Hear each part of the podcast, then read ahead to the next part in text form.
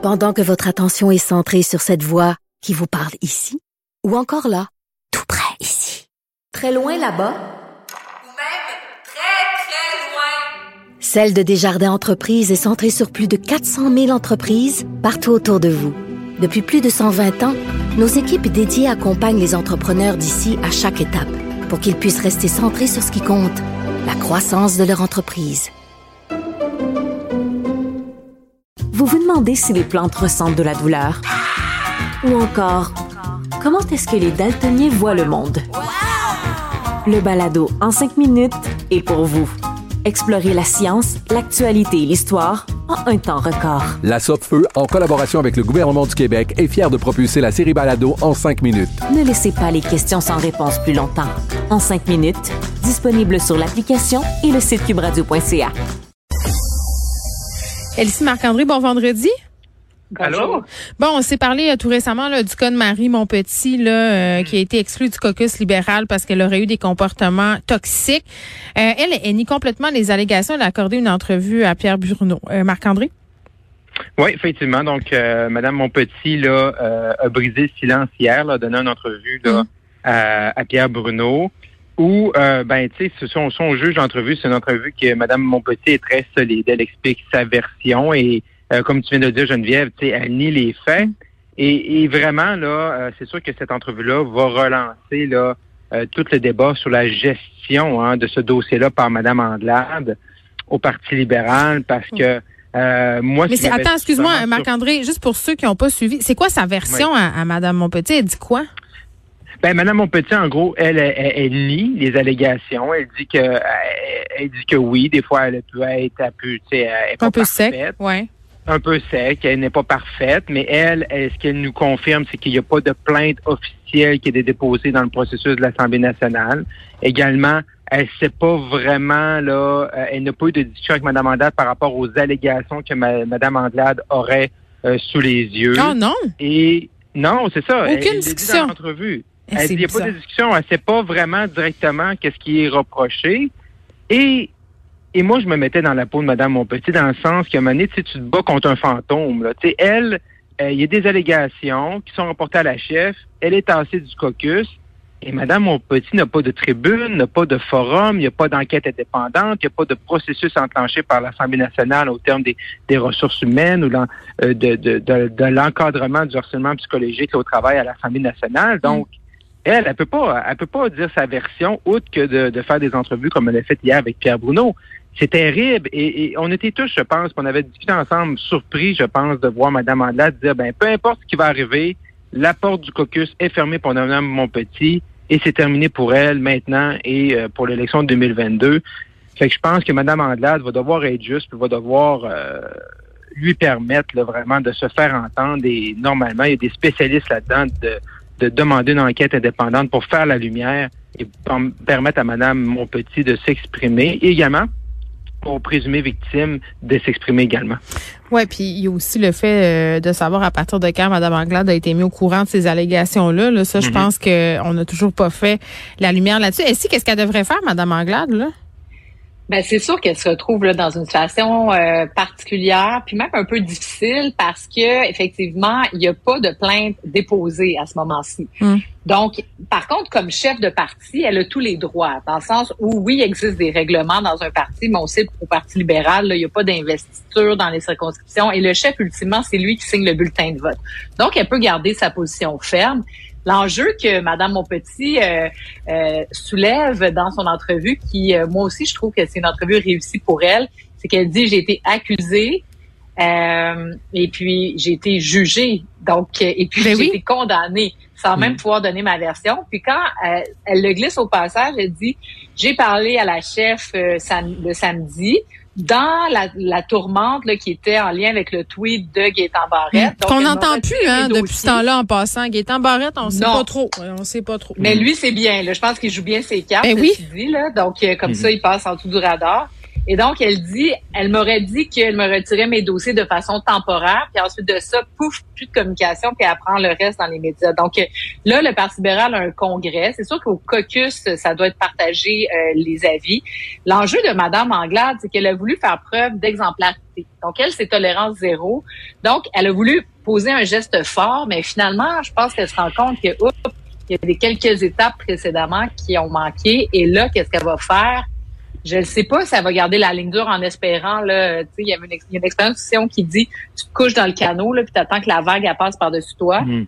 Ou encore, ça va être un caillou dans le soulier qui va la suivre jusqu'à l'élection. On verra, mais, c'est ça le problème du tolérance zéro, c'est que le tolérance zéro. Euh, mais tu peux pas, Marc-André, tu peux pas garder quelqu'un qui est victime d'allégations, que ce soit des allégations d'inconduite sexuelle, que ce soit des allégations de comportement toxique. Mais, mais tu peux dire tolérance zéro, c'est que dès que tu es mis au courant, tu agis. Mais c'est ça tolérance zéro, ça veut pas dire de brimer les droits naturels de quelqu'un de se défendre, d'avoir une tribune, d'avoir un forum. Quand tu dis tolérance zéro, ça peut dire, OK, j'ai des allégations, on va faire une enquête indépendante, on va mettre des professionnels indépendants externes au Parti libéral, externes au caucus, qui va faire la lumière. Et quand on aura le rapport, on fera un jugement final sur l'avenir de Mme Montpetit dans le caucus, ce qui n'a pas été fait. Tolérance zéro, ça ne veut pas dire que tu mets quelqu'un dehors du mm. caucus, puis il est coupable sans se faire entendre, sans qu'il y ait un forum. Oui, parce que là, sa réputation est déjà entachée. Si jamais, euh, au bout de ce processus-là, on se rendait compte euh, que finalement, euh, elle était effectivement, entre guillemets, innocente, là, mm-hmm. elle pourra plus jamais revenir de toute façon. Elle voudra plus ben, revenir. Ça, c'est l'enjeu des tribunaux ben, du tribunal populaire, exact. quelque part. Bien Donc, euh, ça, c'est sûr que ça touche, euh, ça la touche, mais ça a touché d'autres personnes par le passé. L'enjeu de Madame Anglade, c'est qu'elle, comme Marc-André dit, c'est que oui, elle aurait dû agir, donc exclure Madame Monpetit du caucus, donc la suspendre le temps que l'enquête se fasse, et ensuite procéder à une décision finale. Mais là, elle a rendu la décision finale avant même qu'un processus soit entamé. Mm.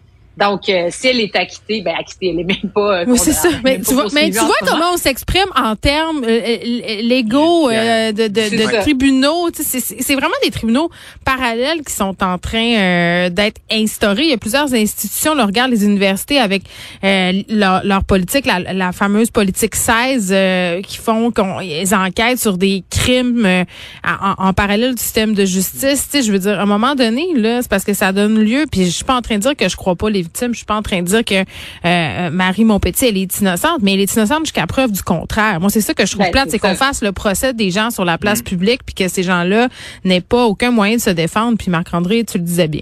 Euh, Simon Jolin Barrette, euh, bon, souvent, Monsieur Simon Jolin Barrette, il a, a la réputation d'être toujours égal, hein, entre guillemets. Là, il laisse pas beaucoup transparaître ses émotions. Euh, il est très très en contrôle de ses de ses dossiers. Mm-hmm. Et là, on l'a vu être très très émotif. Là, il a parlé du projet de loi 92 sur les tribunaux spécialisés aussi. Oui, puis euh, Monsieur Jolin Barrette, c'était même la caricature du robot. Oui, j'osais pas le, dire. J'osais pas le, dire. Le robot de la CAQ, le leader parlementaire, le sec et sans émotion. Et là, oui il a craqué. Euh, ben pour le bien, je pense, parce que bon, c'est un humain ultimement, c'est un dossier très important pour euh, l'Assemblée nationale et pour euh, la société. il y a peu de dossiers là, qui, ont, un impact social fort comme celui-là. Et évidemment, il y a eu un travail d'un comité fait avec d'autres élus mm. pour amener cette question-là de l'avant. Mais il y a eu des embûches là, pendant l'automne. Donc, la juge en chef qui s'était opposée farouchement à cette euh, à cette euh, à ce projet de loi là. Mm-hmm. Donc il y a eu un combat politique important à mener pour euh, Simon Genet Barrette et c'est comme si je pense la pression est retombée. Puis en même temps, il rappelait à la mémoire que des gens viennent témoigner dans les bureaux de députés, puis que là, bon, les députés sont pris avec ça. Donc, est-ce que les gens viennent demander de l'aide aussi C'est ça qui est capoté. Puis moi, je, moi, je suis zéro député là, mais la la la façon dont les victimes de violences conjugales ont de, s'adresser aux instances parce que tu souvent ces femmes-là parce que ce sont majoritairement des femmes elles savent plus quoi faire. Tu sais elles vont appeler des journalistes elles vont envoyer des messages elles vont venir au bureau des députés pour avoir de l'aide. Et c'est des témoignages là crève-cœur tu veux les aider tu te dis mais ça a aucun sens que ces femmes-là vivent comme ça puis qu'elles s'en retournent chez eux le soir en sachant que ça va continuer puis que nous on est en train de faire des projets. Tu sais je le comprends d'être émotif là parce que ce sont des histoires excessivement touchantes et troublantes c'est ça. Oui, oui, non, mais bien, bien de le voir. Oui, puis ça fait du bien de le voir comme ça parce que tu sais, c'est un peu une semaine en deux tons, hein, pour M. Jolin Barrette. En début de semaine, il traitait Marc Tanguay, le, les petits libéraux de complotistes. Puis moi, quand il a fait ça, je trouvais pas que M. Jolin Barrette s'élevait à la hauteur d'être ministre de la Justice. Il est peut-être euh, fatigué, ce qui explique la montée d'émotions. Effectivement, c'est ça. Fait, et je trouvais qu'à ce moment-là, il n'était pas à la hauteur parce que, tu sais, monsieur, monsieur Jean Barrette, c'est un bagarreur. Il aime ça aller dans les coins, mais quand tu es ministre de Justice, tu une certaine réserve aussi. Et je trouvais pas que ça rendait justice à, mm. à son rôle de ministre de la Justice.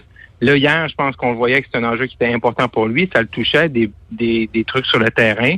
Ça montre également qu'il y, a un humain derrière ce, ce ministre-là qu'on voit très, très, très... Euh, robot cassette. Oui, mais sur ce dossier-là, le moi, il est venu plusieurs fois à mon émission pour me parler des tribunaux spécialisés et tout ça. Euh, je, je, le sens très, très sincère dans sa démarche investie. Mhm. ça, ça lui tient à cœur. Il veut être proactif, il veut aller de l'avant, il veut aller vite.